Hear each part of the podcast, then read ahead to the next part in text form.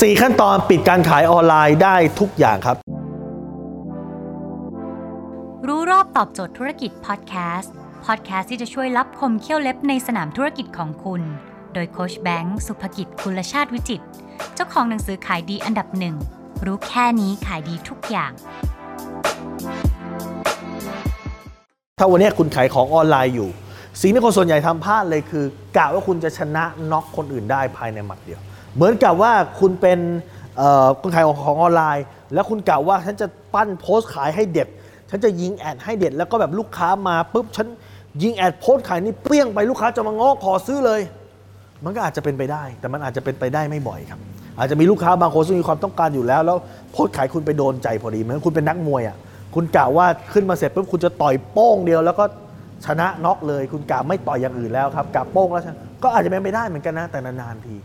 นะครับแต่สิ่งที่คุณจะทำได้ง่ายกว่านั้น แล้วเกิดขึ้นบ่อย แล้วเกิดขึ้นได้เป็นกิจวัตรประจำวันได้มากกว่านั้นคือ การที่คุณจะต้องไม่ได้อาศัยเฉพาะหมัดน็อกแต่คุณอาศัยหมัดยับเรื่อยๆแกเลวีบอกอาศัยหมัดยับ คือยับซ้ายยับขวายับซ้ายยับขวายับซ้ายยับขวาให้คู่ต่อสู้เนี่ยนะครับรู้สึกมึนมึนมึนแล้วคุณก็สามารถชนะได้เหมือนกันดังนั้น ในการขายของออนไลน์เหมือนการจีบสาวครับ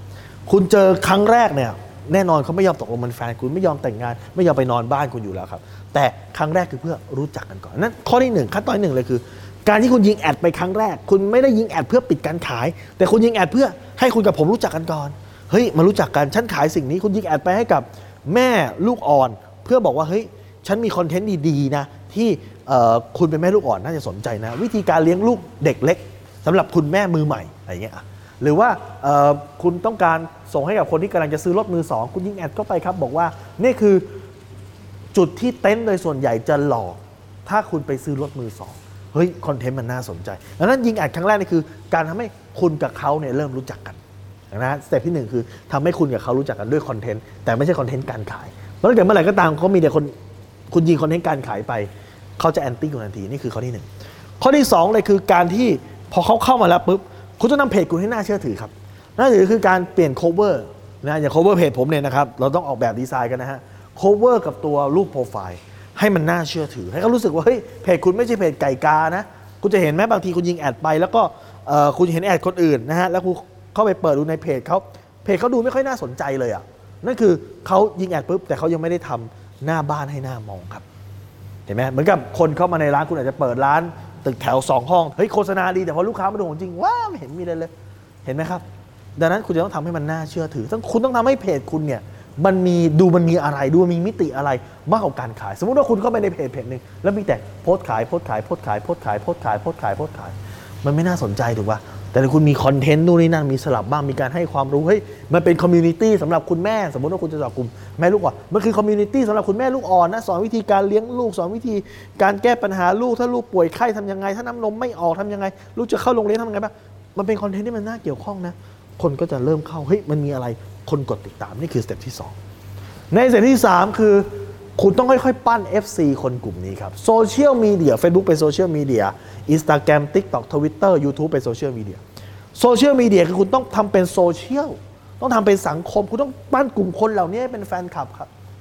FC เป็น asset อย่างหนึ่ง ในการขายของทุกครั้งคุณต้องจำคำนี้ไว้นะจงขายของให้กับคนที่อยู่ในจักรวาลของคุณ ไม่ได้จักรวาลมาเวลนะครับแต่คือจักรวาลคือคนที่เข้ามาติดตามเพจคุณครับ คนแรกในขั้นตอนที่สองเขาเริ่มกดติดตามแล้วแต่เขายังเป็นถ้าเป็นปลาคือเป็นปลาตัวเล็กอะยังไม่ใช่ปลาตัวใหญ่ คุณก็ต้องทำไงครับ ค่อยๆ อนุบาลปลาไปเรื่อยทำไงให้ปลามันตัวใหญ่ขึ้นตัวใหญ่ขึ้นเลยโดยการฟีดอาหารอาหารนั่นคืออะไรครับอาหารคือคอนเทนต์นะครับ เช่นสมมุติว่า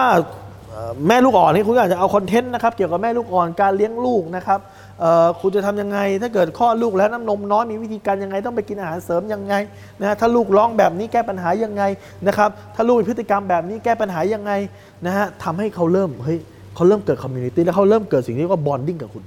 เขาจะเริ่ม bond แล้วอีกอย่างหนึ่งที่มันจะเกิดขึ้นคือเขาจะเริ่ม trust คุณ คุณอาจจะเป็น expert เรื่องนี้ คุณอาจเป็นผู้เชี่ยวชาญเรื่องนี้เฮ้ยคนนี้ไว้ใจได้ปะนี่คือขั้นตอนที่ 3 คือการ ค่อยๆทำให้เขาเป็นแฟนครับ ปลาค่อยๆ โตโตโตโตเรื่อยๆครับ และขั้นตอนที่ 4 คือทำให้เขาคิดถึงเราเป็นคนแรก เมื่อเขาคิดถึงเราเป็นคนแรกปั๊บเมื่อเราโพสต์ขายตุ้มเราไม่ได้โพสต์ขายกับคนนอกจักรวาลแล้วนะครับเราโพสต์ขายกับคนที่อยู่ในจักรวาลของเราเราโพสต์ขายตุ้มถึงเวลาตอนนั้นนะครับเขารักคุณแล้ว เขาเชื่อคุณแล้ว เขาไว้ใจคุณแล้ว เขาก็จะซื้อสินค้าจากคุณครับ ดังนั้นคุณอย่าไปคิดว่าคุณจะ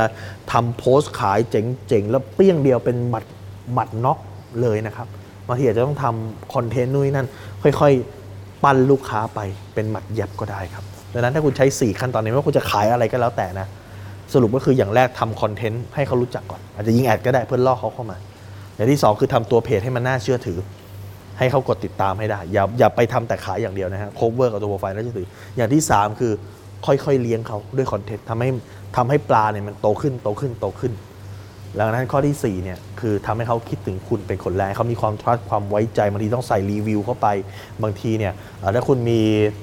trust booster trust booster คืออะไรครับ คุณเคยขายสินค้าไหนนะครับแล้วมีลูกค้าซื้อเยอะลูกค้ารีวิวเอามาลงไปเรื่อยๆครับนี่คือการสร้าง trust booster trust booster คือตัวที่จะเพิ่มความ trust ให้กับลูกค้านะครับ อย่างนี้ไปเรื่อยแล้วพอเวลาคุณตุ้มโพสต์ขายปุ๊บลูกค้าจะแห่มาซื้ออย่างกระหน่ำครับถ้าคุณสนใจสาระความรู้แบบนี้ครับคุณสามารถติดตามได้ที่เพจรู้รอบตอบโจทย์ธุรกิจ ทุกวันเวลา7จ็ดโมงครึ่งจะมีคลิปความรู้แบบนี้ครับส่งตรงถึงคุณทุกวันถ้าคุณไม่อยากพลาดคุณสามารถติดตามได้ที่แอสไซแบงก์สุภกิจครับทุกครั้งที่มีคลิปใหม่ เราจะส่งคลิปตรงไปที่มือถือคุณโดยทันทีครับ